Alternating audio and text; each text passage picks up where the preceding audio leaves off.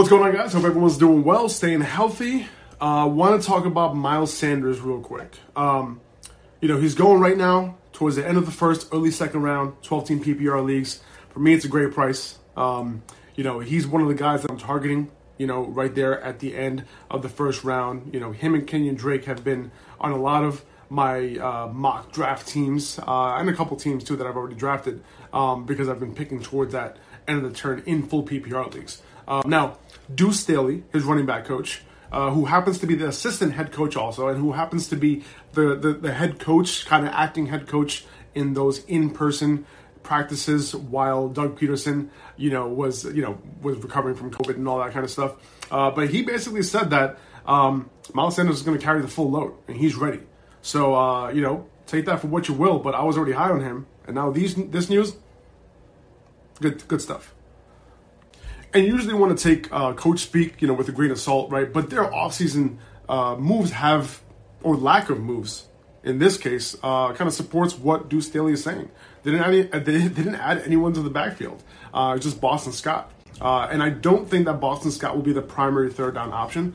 I think that a lot of what Boston Scott was doing last year was based on the fact that they didn't have that many weapons to throw the ball to. Uh, and if you look at Miles Sanders' snap count, it was in the 80s, and then Boston Scott was on the field about 40% of the time. Uh, you know, during that latter part of the season, so they were on the field a lot together. Um, so Sanders, he's going to be the primary back on third down. He, he caught 50 balls as a rookie. Um, Jordan Howard out the pitcher is looking good for him. And by the way, I don't really buy into the Doug Pederson thing as far as him not wanting to have you know uh, a workhorse back. He just hasn't had that type of back, so we can't use that data to figure out what's going to happen in 2020. So Sean McCoy, who you know there was some rumors that he might sign with the Eagles, that didn't end up happening because he's not that good anymore. He ended up signing with the Bucs, right? Lesser competition. Ronald Jones. He called Ronald Jones, by the way, as soon as he signed, he's as the guy. So he knew himself, him coming in, that Ronald Jones was the guy.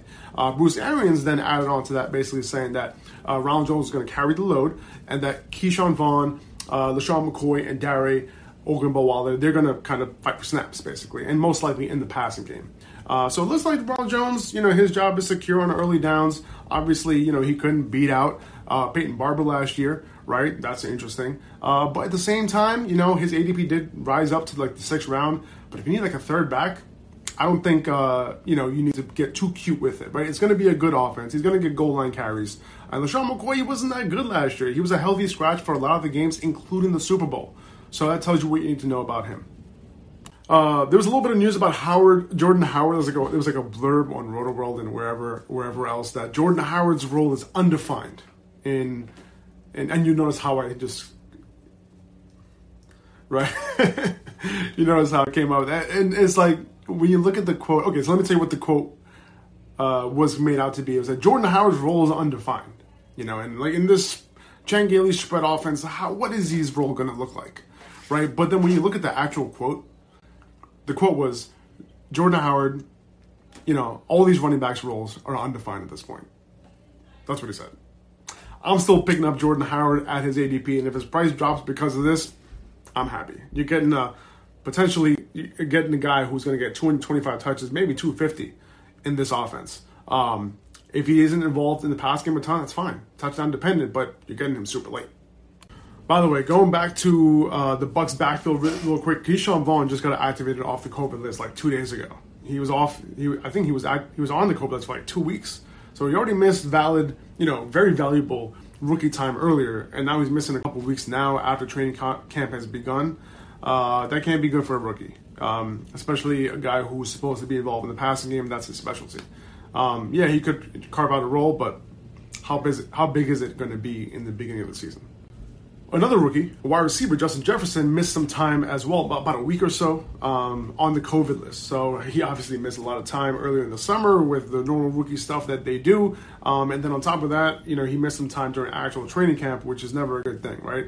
Um, and me personally, his rookie year, I'm not too high on Justin Jefferson only because Gary Kubiak doesn't run a lot of 11 personnel, uh, runs a lot of two wide receiver looks um, which means that he won't get a ton of playing time in the slot. He'll get some, but maybe not a ton. Um, like he did, obviously, 99% of his snaps last year at LSU were in the slot. And yeah, he could be uh, fine playing outside, but how likely is it that he's going to make that transition seamlessly? It doesn't happen as a rookie, right? So, sure, he's capable enough, uh, but at what point? It might not be his rookie year, and uh, uh, it might be a run-heavy offense. So Thielen, he's going to get all the volume that he can handle this year.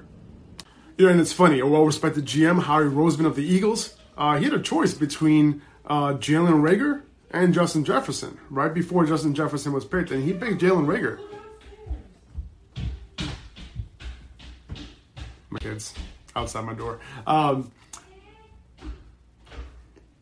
Jalen Reagor.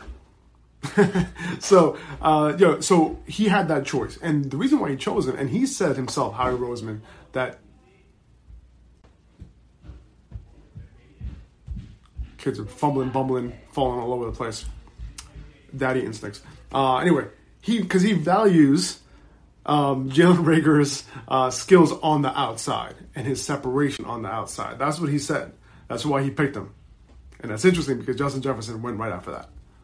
But Jalen Reagor's walking into some pretty good opportunity this year as a rookie, right? You have Alshon Jeffery, who Jeffery, who isn't really the epitome of health, right? He probably will start the year on the pup. You got DeSean Jackson, same thing. He can't stay healthy, right? Um, you got um, Marquise Goodwin opting out. So who's going to be Carson Wentz's top wide receiver? Could very well be uh, Jalen Reagor this year, and he's capable. He broke out in college at the age of 17. Very rare for that to happen. Uh, at 19, he had a 30% dominator rating, uh, which basically means that he owned 30% of the receiving production. Um, you know, on his team, which is rare on its own. Um, and if that guy gets drafted in the first round, history has shown that he has a 70% chance of having at least one wide receiver two season. 70%, that, that, that's pretty high. Uh, so I would take a shot on him if I'm taking a shot on any rookie wide receiver this year.